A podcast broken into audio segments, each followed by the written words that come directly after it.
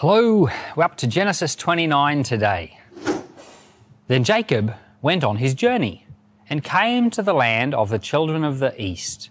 He looked and saw a well in the field, and saw three flocks of sheep lying there by it. For out of the well they watered the flocks. The stone on the well's mouth was large. There all the flocks were gathered. They rolled the stone from the well's mouth and watered the sheep, and put the stone back on the well's mouth in its place. Jacob said to them, My relatives, where are you from? They said, We are from Haran. He said to them, Do you know Laban, the son of Nahor? They said, We know him. He said to them, Is it well with him? They said, It is well. See, Rachel, his daughter, is coming with the sheep. He said, Behold, it is still the middle of the day, not time to gather the livestock together, water the sheep, and go and feed them. They said, We can't until all the flocks are gathered together and they roll the stone from the well's mouth. Then we will water the sheep. While he was yet speaking with them, Rachel came with her father's sheep, for she kept them. When Jacob saw Rachel, the daughter of Laban, his mother's brother, and the sheep of Laban, his mother's brother, Jacob went near and rolled the stone from the well's mouth and watered the flock of Laban, his mother's brother. Jacob kissed Rachel and lifted up his voice and wept. Jacob told Rachel that he was her father's relative and that he was Rebekah's son. So she ran and told her father. When Laban heard the news of Jacob, his sister's son, he ran to meet Jacob and embraced him, and kissed him, and brought him to the house. Jacob told Laban all these things. Laban said to him, Surely you are my bone and my flesh. Jacob stayed with him a month. Laban said to Jacob, Because you are my relative, should you therefore serve me for nothing? Tell me, what will your wages be? Laban had two daughters. The name of the elder was Leah, and the name of the younger was Rachel. Leah's eyes were weak, but Rachel was beautiful in form and appearance. Jacob loved Rachel and said, I will serve you seven years for Rachel, your younger daughter. Laban said, It is better that I give her to you than that I should give her to another man. Stay with me. Jacob served seven years for Rachel. They seemed to him but a few days for the love he had for her. Jacob said to Laban, Give me my wife, for my days are fulfilled, that I may go in to her. Laban gathered together all the men of the place and made a feast. In the evening he took Leah his daughter and brought her to Jacob, and he went into her. Laban gave Zilpah his servant to his daughter Leah for a servant. In the morning, behold, it was Leah. he said to Laban, What is this that you have done to me? Didn't I serve you for Rachel? Why then have you deceived me?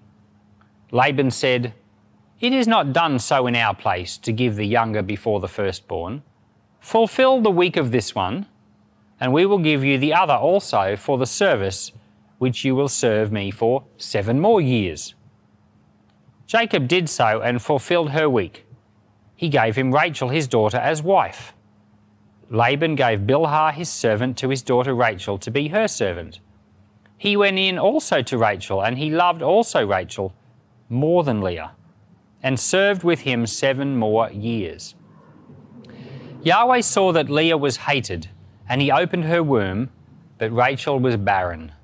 Leah conceived and bore a son. She named him Reuben, for she said, Because Yahweh has looked at my affliction, for now my husband will love me.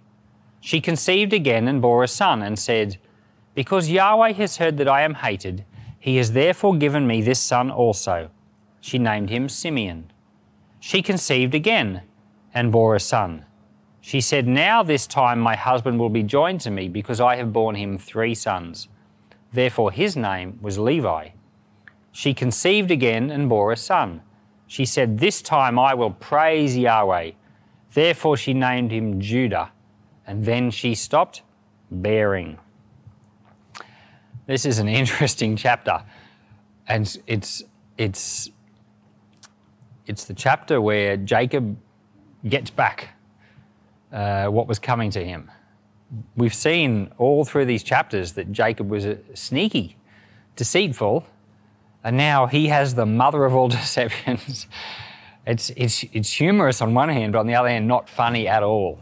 Jacob, when he woke up in the morning and found out that the wrong woman was in the bed, I just, I can hardly imagine, you know, the moment. And uh, the Bible is interesting because it doesn't go into the detail like that. It just says it matter of factly. But we, we start the chapter with Jacob going to Haran to his uncle's place. His father told him to go get a wife. He turns up empty handed. And um, when Isaac got a wife, many, many chapters earlier in Genesis, his father had sent a servant with 10 camels. So his father had loaded them down with wealth, uh, and they were willing to let um, you know, Rebecca just goes straight away with the servant, and it was all the wealth, in, because basically the wife was purchased, um, the bride price. But here, Jacob turns up to Haran empty-handed. He has nothing, and so he doesn't. He doesn't just get his wife. He has to work for her. He has to pay the bride price, and this is a process. It's a seven-year process, and then of course he's deceived.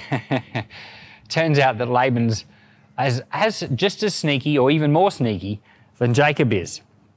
And um, I have often wondered how it is you could marry someone and not find out until the morning that you'd married the wrong person. Well, there's a few thoughts on that, and different Bible commentators all have different suggestions about it. And um, one of the Bible commentators suggested that it had to do with the, the great feast the night before and that there was wine free flowing so perhaps he was, you know, under the effects of alcohol. That's true. But I also think that um, it would have been evening, it would have been nighttime. He couldn't have seen as well. They didn't have lighting like what we have now. Brides wore a veil. She had her face covered, so he wouldn't have seen her. Um, also, I suspect he might not have been overly familiar with these girls because of the cultural habits of keeping the men and the women separated you know, if you're not married, you don't hang around with the women. So he may not have known them that well. And finally, I suspect that Leah might have been coached. I think she might have been told by her father Laban what to do, like, don't say anything, because, you know, your voice might give it away. So there's all these possibilities. We don't know. But what, en- what ends up happening is that Jacob is tricked. He, he reaps what he sows. He's upset about it. Then he marries the second one, and then he has to work for another seven years. Effectively, he's tri- tricked into working another seven years. He's tricked into buying two wives, and so he ends up. We end up with this situation of polygamy. Polygamy, you know, where a man marries multiple women, or where a woman marries multiple men, which is less common but is still a thing, um, is not God's ideal situation. We see in the Garden of Eden that God made one man for one woman, Adam and Eve, and this is God's ideal. And they were to become one flesh. And it's in that situation that there is, you know, it's the ideal situation for children to be raised. And all around the world where we see polygamy does exist, there's all these other tensions that come in. And we're going to see some of those tensions in a polygamous marriage in the chapters ahead between Rachel and Leah. And, uh, and yet, God, you know, He seems to overlook all of this. He's, there's no law that says you can only marry one wife, and He, he seems to just overlook it. And uh, it's not an excuse for us to do the wrong thing. Like if, if we know that there are things that are wrong, we shouldn't do them.